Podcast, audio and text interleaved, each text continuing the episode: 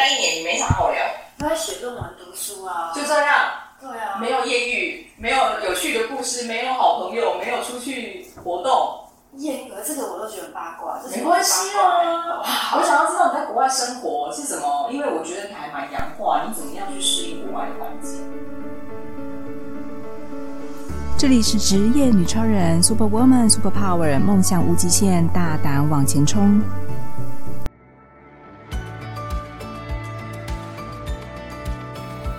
职业女超人 Super Woman Super Power，梦想无极限，大胆往前冲。我是节目主持人方糖，非常开心呢，大家收听这一节节目。这一集呢，我想跟大家聊一下，聊一下在职场学习英文已经是成为了不可或缺的基本能力，但很多人也一直在英语学习路上非常煎熬。为什么这么说呢？因为我自己就是这一群人，一直没有办法好好的把英文学好，所以从小学开始补习到大学毕业进入职场还在补习。英语学习对台湾人来说是一辈子都要补习。而且还有可能会学不好的一种高门槛。还好这十年来科技非常进步，有许多学习英语的工具和平台陆续在发展，也有很多的环境可以让我们记住英语。但它还是对于无法学好英语的人来说是一种折磨，因为没有机会开口说，也没有机会去使用，英语就会沦为考试拿分数的另外一门功课，而不是习惯使用的生活技能。这一集我特别邀请到科技英语专家王友慧 Catherine Wong。他曾获选进入 Big 博士创新之星计划前往美国矽谷，并且在今年他的创业项目里头 Inside Lab 刚入选首届的 Google Project Capture 实境秀的节目甄选。所以他发现呢，在身边很多台湾人都是高学历、高职位，但是英文的听说读写、开口说一好英文的这个问题，对很多人来讲还是常常会发生。所以 Catherine 前几年回到台湾之后。号召了几位英语教学和科技界的精英一起创立了 Inside Lab。期待这一集呢，Catherine 分享可以让我们了解到如何运用 AI 科技帮助更多人突破语言学习的困境，找到更快学好英语的乐趣。欢迎 Catherine。Catherine，呃，大家好，我是 Catherine。我之前一直以来基本上都是以啊、呃、都是教英文和英文老师，所以我的学历上是文藻英文系，然后淡江。我在英国读的大学，那基本上都是英文或英语教学这一块。你是土生土长的台湾人，然后在台湾受完大学的英语教育之后才出国的。呃，yes and no，因为我的我的五专是文藻，那文藻英文系呃它是五专部，所以我的大学后来其实在英国读。那所以其实可以算是大学在英国读，然后研究所回到台湾，只是说。因为我们家里面其实希望我可以当老师，所以我一路以来就是一直只读英文系或英语教学这样子。嗯，所以你在过去一直对于外语学习就有很很深的着迷，或是你本来就一直很想当英文老师吗？我其实当英文老师这件事并没有想或不想，就是感觉小时候就是家里对我的期望就是当老师这样，因为我们是南部小孩，那。我其实一直不想当老师，我其实也没有很爱学英文，因为我也可以坚持到现在不容易耶。对，我只是觉得它是一件大概是我算擅长擅长的事情，但是我并没有真的那么的热爱。所以当很多人跟我说他学英文学得很痛苦的时候，我就想说，其实我也是啦。对，我就是想说，对，我我本来以为会学英文。讲很好的人，一定都是一开始哦，就是爸爸妈妈给他很好的外语环境，像现在很流行的国际双语幼稚园，然后从小就在给他讲外语，所以如果他在就是英语的表现能力很强的话，这个小朋友他对学外语就很有兴趣，他自然就会把语言学好。可是我们那个年代没有这样的环境啊，所以我一直以为你也是这样环境出来，才把英文学的这么好。我我觉得我比较幸运的是，在我在我的这个过程里面，我遇到非常多厉害的人，遇到非常多的大师，那他们给了我很正确的方式去学英文，所以我的英文就我的这个学英文的过程，大概是跟其他人比起来，算是不那么艰辛的，嗯，比较顺利。我比较顺利一点，那并不是说我天生有才华，因为我们在文藻的那所学校里面，有很多人，你是真的知道他是天生有才华。他有语言的专才，但我不是，我是靠后天的方式去练出来的。所以我觉得学英文这件事情，并没有你厉害不厉害，它只有你练习不练习。文藻外语那时候好像在台湾算是最有名的外语学习单位。你当初是怎么考进去？然后你可以跟我们讲一个具体的案例。你觉得在文藻学英文系学外语，跟外面有什么不一样吗？因为我很很早的时候，就是我进去是五专部，因为我早现在其他就比较其他的部门。那我在早期我找的五专，就是大家所谓的类似新娘学校、空姐学校这样子的学校。所以考进去当初，我本来我可以考雄女资优班，嗯，但是那时候我就傻傻的，我没有特别。我就我记得，我根本不知道雄女资优班是什么，然后我只觉得这应该是蛮厉害，听起来蛮正常的。然后呃，另外一个是文藻，但是我就不知道文藻五专是什么东西。但是我们家里一直希望说你去读文藻，完全 totally 就是没有没有办法有任何的 idea。但是我觉得好吧，那因为我也没有什么乖啊，就家里人叫你干嘛？对，我就去，想法，我到现在都是这样，没有什么想法。然后我就想说，哎。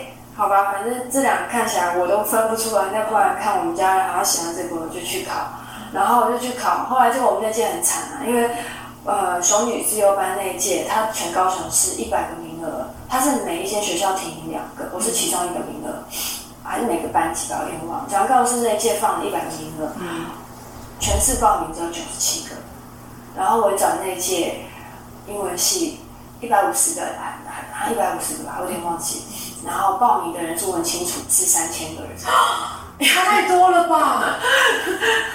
差太多了。因为因为文藻是全台湾，所以他是全台湾，他是五专全过来，但是雄女是高雄市。哦。然后我就看到那个比例的时候，我就心很痛。我就觉得惨了，死定了，我就考不上。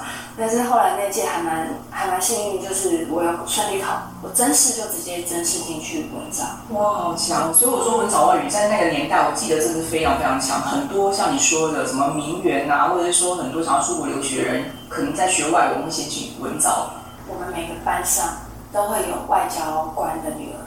所以我们每一班大概都会有一。你说的是外国人的外交官，还是台湾的外交官？台湾的外交官。哦。然后他们就他们的小孩子会进来，有次考进来或者怎么样，那反正他进来之后，他的英文会直接比老师好。嗯，当然，他们以前都在国外。在国外生。对，所以我们就会看到很多，就是你的同学英文可能已经拼过老师，然后离你差很远，你还在背单词的时候，他那落差也太大了。对对，就可以说很邪恶。因为现实的环境残酷的考验啊！对，这也不是课本上的事情。是。然后那时候我们就有英语日，就是比方说好像礼拜三还是一个月的什么时候，就是他就会就就要全篇全部讲英文。然后有某一些课堂的那个老师，他就跟你说，Starting from now, we all speak English。嗯。然后就是他就从此一直讲英文，可是要考虑到我们其实有国中刚毕业的程度。是是是。所以我们就要。就很辛苦啊，对，对，对，我们就那阵子就我们英文系就是大家都想说糟糕，我们要怎么 survive？不小心感觉已经入火坑，而且要撑四年是，撑五年啊，撑五年，对，然后我就觉得说天哪，然后后来人家我才去问说我到底考进了什么学校，然后才有人跟我说你怎么会去读文藻？你想要玩五年？你知道文藻是所有的五专里面唯一一所你真的得认真可以说 K 五年的五专。真的，然后我就说，但没有人告诉我，然后他们就默默的安慰我说，大家呢一般就是，比方说高中三年，就念那三年，对对对，就算就联考，就联考算出去，对，然后一般考五专都是觉得你不想读书，不想工作，对，你挑了一所两个都有的，你得认真读五年，出去再工作。这也是，哎，我觉得你命中注定嘛。对啊，因为你其实也没有特别想要怎么样，可是可能他就选了你要走这一条路，所以你也进去那五年严格的修炼，就很扎实的修炼外语。邪恶的，对，在邪恶的环境活下来。那你现在应该会很感谢啊！如果不是那五年的话，你可能就是外语能力学习上，等你出国的时候再面面对这种问题，可能更困难吧。对，所以对你来讲也是一个很特别的经历喽。对。但是我蛮好奇，那你怎么会突然从文藻毕业之后会想要到英国留学？因为那时候就像你讲，文藻其实毕业之后你可以好好找工作啊，你看超适合当空姐，条件那么好，然后你也可以去外商公司上班，那你怎么会想要到英国去留学？嗯，那时候想说考进了，然后就就反正就过去，也没有想太多，做事情都蛮直觉的。就 就你，我的人生好随性。我的我的人生就是我们就是漏斗型嘛。比方说，我当时的选择，我有考差大，那我当时的选择，我差的我只差两间，两间都没差进，就是有一间台大我差七分，我就觉得啊，可能是命算了。然后另外一个差不多的选择就是那间英国的姐妹校，再往下就是文藻我也进了，但是我觉得我想我我想换个环境试试看。对，然后所以我就飞到英国。那飞到英国那时候，我有是你第一次出国，是我人生第一次出国，是我人生应该第一次离开高雄市。啊，真的哦，对，有史以来第一次离开家那么远，然后又在国外陌生的地方。对，然后我那时候就觉得，呃，出外靠朋友，因为那时候不多台湾人，那那里有有华人，但是不是不一定是台湾人，嗯，所以我进去的时候，我们那个 flat 里面，我一半是英国人，一半是香港人。然后我我在英国的那一年，呃，actually 就是跟大家读书差不多，反正就是该玩的玩，晚上会去泡吧泡吧，那该去买东西买东西，该读书读书，然后但是就全英文这样走。但因为我之前底还不错，所以全英文的课程我是其实撑得过去，没有那么难。比较难就是英国腔。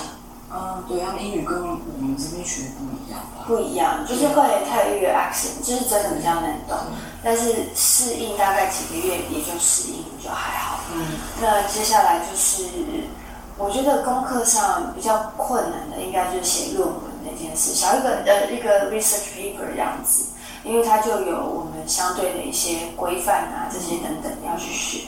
那呃我们还是蛮有有有把它做完。那艳遇也有，都会有人追。我觉得其实那一年对你来讲算是一个视野大开的过程，而且我相信功课对你来讲绝对没有问题，那么聪明。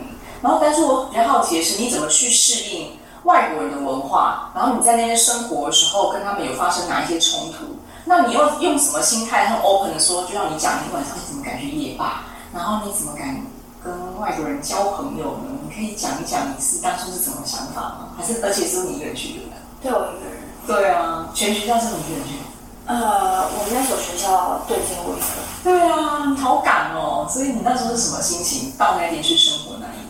我觉得，我觉得说如果要融融入这样的一个环境，我是用一半中文，一半外国人，因为我当时在英国也会有人追嘛，然后就是会也会有一半的时间跟他们混在一起，因为他们会比较有耐心。然后另外一半就是跟华人在一起，因为我们华人在做一些 academic 的一些事情，还是比较我们的好沟通，对，比较好沟通，就在一半一半。那我还有另外一半比较诡异的是，就是我的香港朋友比较多，因为我室友都是香港人，然后我常跟他们混在一起，然后他们的香港人那一帮我认识，所以那一年里面我就开始听得懂广东话，我可以讲很少的广东话，但是他们很不想我讲广东话，他们就说你讲广东话我听不懂，对。雷公普通话哇，然后我说哦好，就是那很好玩，因为他们在一起很好玩。对，然后适应当地的文化。对啊，因为外国人绝对跟我们华人的文化不一样。然后适应吃的是什么？而且你是住宿舍吗？还是寄养家庭？宿舍，宿舍嘛，学校宿舍，那就很方便，就是大家都在同一个空间里面。我都跟香港人吃啊。你是住那种四个人一间房的那种宿舍？我们六个。哦，那蛮多。一半华人，一半英国人。他们学校有有去有去挑过，是故意让大家融合在一起住在一起。有 culture。你可以跟我们描述一下，你有认识你的英国室友是什么样子的女孩子吗？呃，英国室友有那种很 picky，然后有很公主的这种，就是你们会看到那种，就是英国那种，然后就是很英国好像女生都比较。严谨，呀呀呀，端庄，真的吗？呀呀呀，他会会会，他们会呀，有点装哦，有点，I don't know，就是这种，就是你要跟他，他如果觉得你跟他同频，他会跟你很好沟通，但是如果他觉得说啊。你好像很不懂我说的话哦，然后他就会，我知道英国人有那种阶级的那种概念，对，乡下来的，对，他会觉得有点神似，就是这样，会会英国有，他们有这种 discrimination 有，然后但是我运气还不错，就是我有一个室友，他也是英国人，然后他他的条件可能也不那么好吧，他很多是靠自己打工的，然后他就他他比较友善，他跟我聊聊聊，然后我记得啊，他很好玩。他教我的第一件事情就是，你到国外一定要会吵架，用啊用英文骂人是不是？对对对对对，因为我们在台湾，especially 在台湾，我们有很多东西，你要知道台湾，嗯、我们尤其是女生，每常被教导就是你要你要忍耐，三从四德，然后啊，不然你要听长辈的话，不要闭嘴，要，然后尤其是我们一直都是别人的那种。呃领地，就我们是被统治，不管是被日本啊，然后什么的，我们一直是被统治，所以我们会有这种觉得啊，我就乖乖的什么就算了，这种心态就算了。所以我记得我那时候去的时候，第一个礼拜，学校给了我一个用过的被子。因为我用过的被子哦，对，就是我们去，你知道，你人到当地，然后很冷，你得要买一些棉被什么的这种。那他们有 second hand 在卖，那 second hand 在卖的时候，我也不知道好或不好，他就说多少钱我就给他，然后就买回来用。然后我那时候我的那个英国室友，他到我的房间就说：“哎，你这个是哪来的？”他说：“我说学校卖的 second hand。”他说：“多少？”我就说：“多少？”他就说：“怎么那么贵？”然后我就说：“哎，然后，然后他就说：‘那你拿去 refund 啊？’我我就说：‘啊。’退，他叫我去退款，他叫我去退太贵是不是？对，然后我就说啊，他说，他说 yeah yeah，然后我就说可以吗？他就说可以，然后我就说可我不会吵架，你可不可以陪我去？然后他就说好，他说你你把他就是弄一弄，我带你去。我说我说可我要去哪里？我也不知道。他说我帮你问一下，他就帮我问。然后大概是一个什么 student 的那样 international student management whatever 太久没忘，然后他就带我过去。然后带我过去之后呢，我就把东西拿过去，然后就说 refund。然后当然果然就没有用啊，对不对？对啊，他问你为什么？他一定就会跟我说哦，你已经买了什么什么之类的这种。然后我同我的室友就出来跟他吵架，然后就跟他说这东西为什么要卖这样子？你这东西我才拿来，然后好吧，一一天两天好，可是当时 I have no choices，然后这个东西根本就是 too expensive。然后什么什么 refund，otherwise 对对对对对，就就吵，因为他讲的太快，我其实也不知道内容，但我知道他英文好我很多，毕竟他是英国人。然后大概吵了五分钟之后，对方就说好，他吵赢学校了。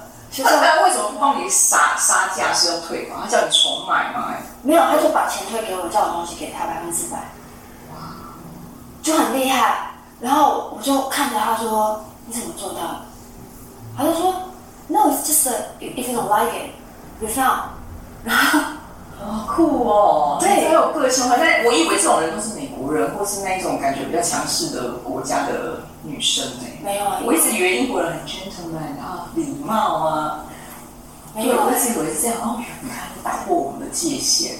对，就是那时候我是第一件事情，就我才知道说，就是你你要有办法跟外国人吵架，那是我第一次看到，然后我才知道学英文真的很重要，你要有办法有口语，因为你连你大你想大声讲话，你都不知道大声什么，你不能大声用中文吵架，那没有用。那时候还没有 Google 同步翻译，对不对？是感感受。我应该训练 AI 帮我们吵架，我我真的不会吵架，我连中文吵架我都不会。真的有趣，对，就是吵架这件事情，这很有用。然后我后来我就记得，就是我就有时候我在干嘛干嘛，然后我都会先问我室友，然后我就说：“你觉得这样 OK 吗？”他就说：“可以，不可以？”他会跟我讲。所以那时候我就知道，你要在国外活下来，你一定要先找你几个庄脚。比方说，我等要在这个环境，我等要在英国环境留下来，那我很明显，我得要有几个英国在地的庄脚。嗯嗯。然后有一些庄脚。他不会就 take care 你的方方面面，所以我得要有一些，比方说我不可能一直吃外国人的食物，嗯、然后然后我也看不懂那些食物是什么鬼东西，那我得要吃华人的食物，所以我就必须要有就是华人的帮我一起弄食物的庄脚，就是我的香港人朋友他们，所以我的生活就是一半一半，有时候比较硬性的一些东西，我就得跟英国人一起 mingle 一起 handle，然后如果是比较软性的东西的话。我吃饭煲汤啊，看片啊，我都是跟香港人在一起。那你一定很厉害，很会交朋友了。你本来就很习惯跟陌生人当朋友吗？也不会，就是我觉得环境里面，因为我都很习惯，就是你旁边是谁，你就慢慢去接触他。然后，因为我并不会，我的个性就比较自然，所以也没有什么侵略性。我其实从英国回来之后，我还是有在读研究生，在台湾，后来又在读研究所。哪一个学校？淡江。哦，淡江外文系哦。对啊，淡江外文系。外文系硕士的，再继续念。博，我是从硕士读到博，然后我又去复旦再去做进修。哇，那将近五年的时间，你还在继续念书？就大概十年。我就读书读到大概三十岁我 PhD 拿到时候，我就告诉我自己此后再不读书。你就是拼了一个顶，就是哦，读到博士了，好了，就过差不多了，我可以走了。对啊，因为你读到博士，其实我已经不需要，就是如果今天我要到一个什么学校教书的话，他肯收我，我我基本上就是六十分钟跑，我根本不用修什么教育学程什么之类的。对啊，很麻烦。对啊，就是我就给你 PhD 这样就可以了。在这里，我有个计划要分享给大家。如果你是一位专业的职场女性，无论你是医生、护士、律师、瑜伽老师、中医师，甚至是女性创业者，只要你有一技之长和专业能力，就能在网络上发挥你的个人品牌影响力。但要如何让人在网络上可以搜寻到你呢？如果你的名字连在 Google 上都找不到，那你要如何让更多人知道你是谁？你有什么专业能力呢？想知道怎么做吗？立即跟我预约一对一的免费咨询服务，我会帮你解答所有的问题哦。好，可是我创业是因为我从戏谷回来，那是在我后来就是我毕业之后，我进到亚洲戏谷。你从哪里毕业？我从淡江毕业。淡江博士班毕业之后，杀去戏谷念书。呃，那时候是因为我入选亚洲戏谷，就那个 lead。对，那那个是创业计划吗？那个其实算是博后。算是一个进修计划，所以你从来没。它是一种特殊人才计划。当时这个计划是因为陈陈良基还有科技部他们想要 replicate 西谷的一些 ecosystem 回来台湾，所以他们就丢了一批人过去，然后他们想要把那边的东西引回来台湾。那你可以跟我们分享，你从英国留学回来之后回到台湾，是什么样的机缘让你重新想要投入在外语教学，或是甚至在现在做外语创业这件事情的机缘？呃，因为我其实后来回到台湾之后，我在淡江继续修我的硕博士。嗯、那我的老师叫做郭代峰老师，他是联合国的同传，他自己有创业，他也很鼓励年轻人创业。但是毕竟我们本来的原生家庭是希望我可以当老师，所以创业这件事情对我来讲是非常的感觉比较遥远的一件事。是那但是我一直有记得。那后来呃，我就一直会关注这件事情。那包含到后来，因为我也蛮幸运的，呃，因为淡江跟复旦是姐妹校，嗯，所以我有到复旦去进修。在我博士期间，我去复旦进修，所以我的呃一些论文也是在复旦做的。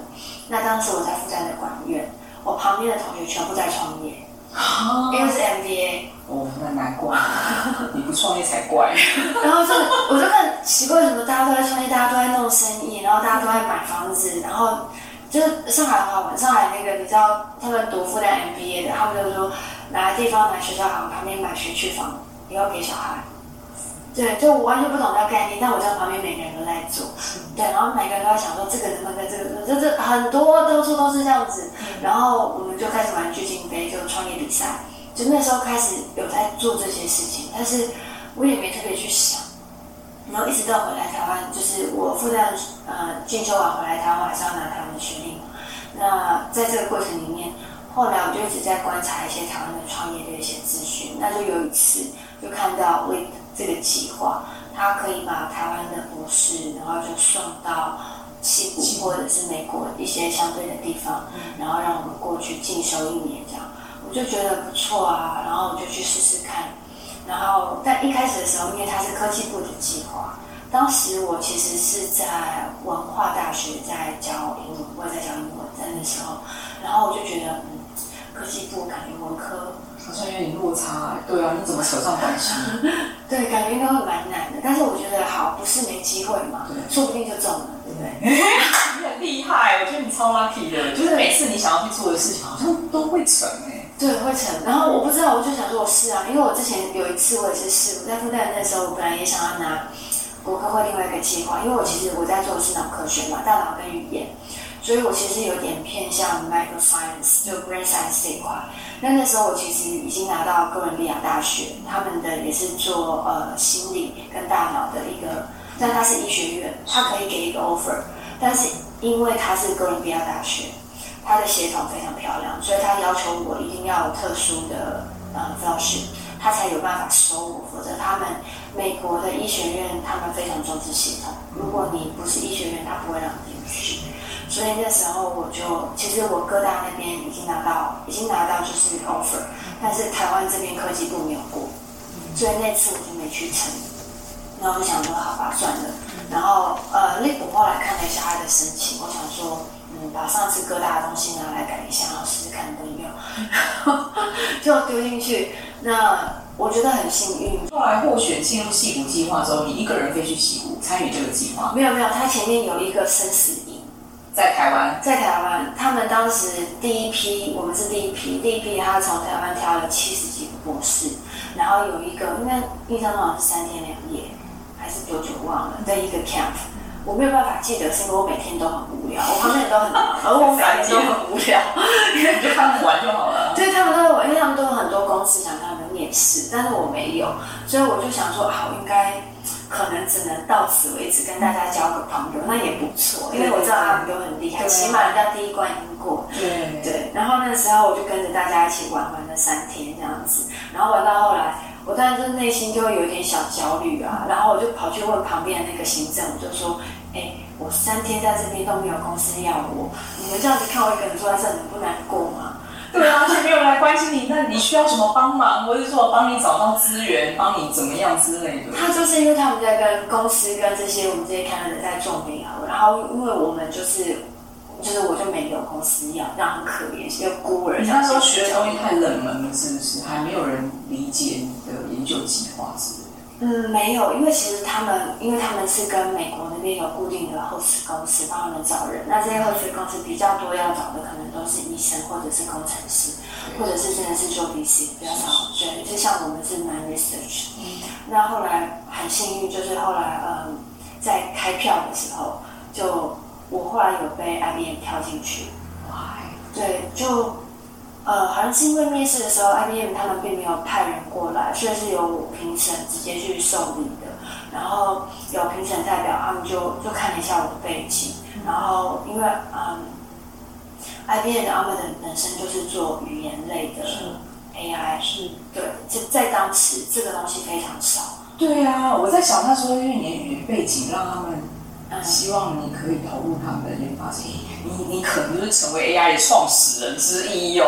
你可能应该有曾经参与那个计划哦。就就很好玩，所以那时候我们就就是因为他们就看了一下，他们想说，因为其实西谷跟台湾很不一样的是，西谷很可以接受待个时间，是？就是你很难想象，因为他们太富裕了。当他们已经富裕到你闭着眼睛就是。你可以想象，他们那边的工程师可以比 Seven 还要多很多很多的时候，所以满坑满谷的工程师。对，就是他发现一个不是工程师的人，哦，觉得很奇特。他就觉得哇，很好玩。嗯、对，他就他可以尊重这种 diversity。是。然后后来于是 IBM，他们那里面全部都是人才。对。他们这边全部都是顶级的资讯科技人才。对，所以他就是 engineer 这样来讲还好。对。他们要 domain expert 是，然后他们就看一下，就觉得哎可以，然后就进。然后所有的人知道，所有的人都问我我怎么进的，我说我不知道。那个那个是七十几个，被被被选几个过去，只能选几个？呃，大概一半，后来进去大概只有三十几个。哇，等于是筛掉一大半，你还能够中，你真的好幸运哦！很幸运，对啊，好棒哦，太优秀了。所以你后来去那边经过一年的训练嘛，那是什么样的过程？呃，在那边我觉得是一个很可怕的过程，又是一个邪恶的过程。很多直接跳火坑，然后你都觉得很邪恶，但你会玩的很开心这样子。对，我可能超神奇，我可能有一个邪恶的灵魂，一个自虐自虐狂的倾向，然后就被虐的很开心。因为就很好玩啊，嗯、就是我觉得阿姆的是一个就是充满了天才的环境。嗯，因为我在我觉得嗯文藻对我对很多对我们当地来讲。它是很漂亮的，对，非常优秀的学校，就是新娘学校这样子。但是我后来从文藻，然后再到英国，或者是到再到淡江，我觉得都不算是真正的大名校。我真正大名校其实从复旦开始，嗯、因为在复旦里面是第一次看到的人才是怎么做事。比方说那时候我的老师，嗯，他有一次就我很幸运跟了一个老师，然后他带着我做大脑的整个 brain，我们有整个 brain team，嗯。那我们第一次开会的时候，从管院的那个 building 走出来是晚上十二点，我印象非常深刻，因为我们读文科的是没有实验室的，老师也不可能晚上这样去开会，对我们都是自生自灭这样。然后我后来我就从那个管院走出来的时候，看一下手表，那十二点，我就有点怀疑人生的问一下我的师兄，我说：“你们常开会开到这个时间吗？”嗯、然后他就说：“对啊，蛮长的啊，怎么了？”他很。震惊的回答我：“这很正常。”然后我就想说：“啊，糟糕！接下来这个时间段，我要常常误入火坑。”对，误入火坑。会不会是因为中午才上课上嗯中午才开始工作？没有，是因为我老师工作狂，我在复旦那时候我老师没有工作狂。对对，但是我也看到，就是他们做事情做出来的那个等级，对，就真的很漂亮，很棒。然后后来，所以到美国到 IBM 的时候，我就再一次感受到，就是那些人才在做事情，就像我旁边那些人，就是很，因为因为我们的领域已经开始差很多了。IBM M 的那个地方是每个实习生都是 PhD，就是我的人生第一次到了一个，我当然知道这世界上很多地方是这样的，但是我我的人生因为之前在呃也没有特别 brilliant 的一些一些 S 去待过，那第一次到了一个地方是你所有的实习生。全都是 PhD，对，然后根本没有人在问你的学历，嗯，然后而且那些 PhD 还不只是 PhD，他们全部都是拿国家奖学金来的 PhD，啊，毛骨悚然，背脊发凉。对，我就说这在什么地方？哇，你就觉得哇，天堂哎，这是电电影里面才看得到，天堂就是很天使的感觉，对，很可怕。然后它很可怕到就是 Stanford 在那边就是一个很正常的。东西。我就想 Stanford，就是因为之前他对我来讲是一个只听过的东西，我根本连他是什么我都不知道。对，就像我们对哈佛也只有这两个字有印象，对，我就其他完全根本没关系。我不知道，对，我不知道啊，很抽象。然后，但那时候我就发现，我们那边所有的实习生，尤其是那一种非洲的实习生，女生呢，全都是 Stanford，而且都是 Computer Science 跟 Medical Science 双修，然后。我记得我有一个同事，他已经在里面，但是就是已经是正式员工了。他在中国就已经是博士，然后他在美国矽谷再拿了一个硕士，然后进去工作。他是华人，他是华人，他是女生。然后我就觉得说，哎，是这里哪里不对，还是我哪里不对？我怀疑我们生错宇宙了，对不对？哎，多元宇宙那是另外一个时空，对，跟我们台湾的环境落差太大了，太大太大。因为我。因为我会这么这么呃激动的，当时会有点就是很很 culture shock，原因是因为我的环境是南台湾，是高雄左营那种，你知道，光是我一个女淳朴的地方，我就这样说。对，光是我一个女生读到一个 PhD，所有人已经把我当成异性在看的。对，我只我没有办法。就已经出新闻了，地方头条新闻之类的。对，就所有人都会说，所有人都会觉得说啊，这个女生啊，学历很高什么的。可是我到了那边就 I'm nobody，嗯、我突然间觉得哇，当个小白感觉不错哎。对，然后都所有人都那么优秀，然后你好像可以喘一口气的。对，我就觉得 I'm not alone anymore。好啊，所以你在那一年学习到最重要有哪一些关键是你啊、呃，就是把它带回来之后成为你创业的一个关键条件？我觉得在那边因为有很多的创投。然后很多人都在创业，而且我觉得那边的女性创业的氛围跟台湾真的很不一样。嗯，因为那边的女性创业，我觉得她跟台湾，就是台湾，她永远会觉得你比不上男生，你只能见男生一样的既定印象。即便今天你做的工作是不是这样，但你都会觉得你只能，你只能 you're secondary。Yes. 那他们的话，不管事实怎么样，他们的女生就是会觉得说，我出来创业，我就是要 lead 你，我要 lead 你，我要 leader，对，leader，对，female leader，they talk about that，他们 they talk about equality，然后他会 talk about 我出来跟你工作，就是一定，其实我觉得或多或少会有这种男女的这种 discrimination，可是女生会，他们会去 fight，again，你就是等下会吵架，他们比较不会有像我们这种。传统印象太深刻，我们好像矮人男生一截，他们从来不会有这种感觉，对不对？在戏骨不会，嗯，不会，他们他们有个性，男性更优秀了。呃，他们呃，比方说，我觉得他们会想要去驾驭男性，对，反而要比跟男性更强，会去驾驭，也不不用跟他比，而是使用，就是他们是工具。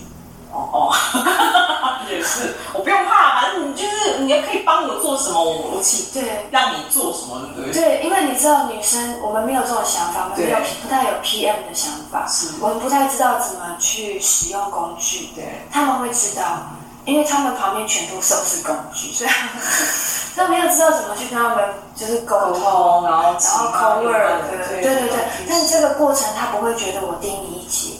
他会觉得我跟你拼，或者是我就是你的 leader，或者是我们就是一个 team，然后一起做出一些东西。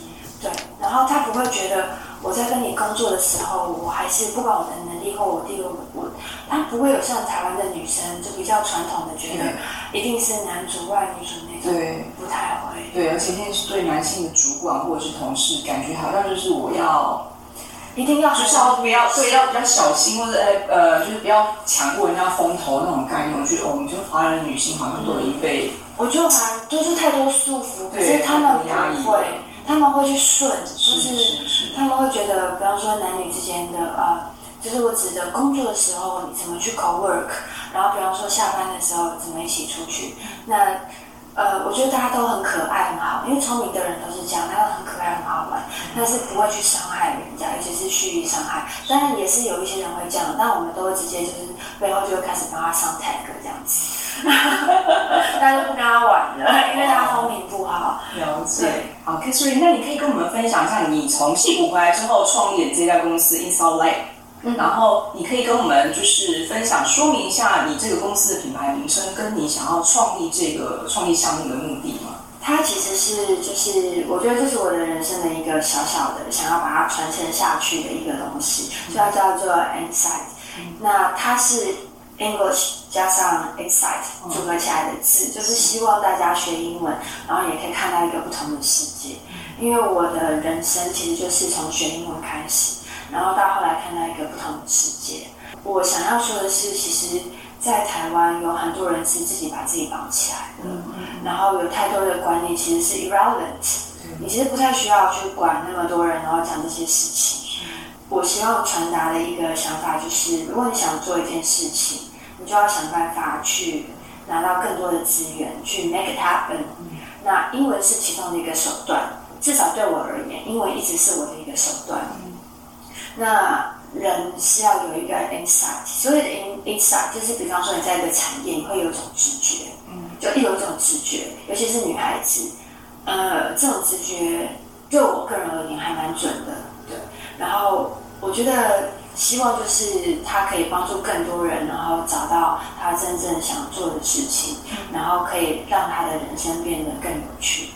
了解，我觉得这个名字也蛮有意义的，它是 in English 跟 science 两个字的结合体。对，但是我觉得蛮好奇的是，因为英语学习市场在台湾已经非常非常久了，各种平台、各种工具、各种补习班、各种教学法到处都有，但是我们还是学不好。那你可以跟我们分享，你当初想要赌这个市场的时候，它算是一个非常大的红海，它已经是红海了哦。你怎么样去找出它的关键的蓝海的特特色在哪里？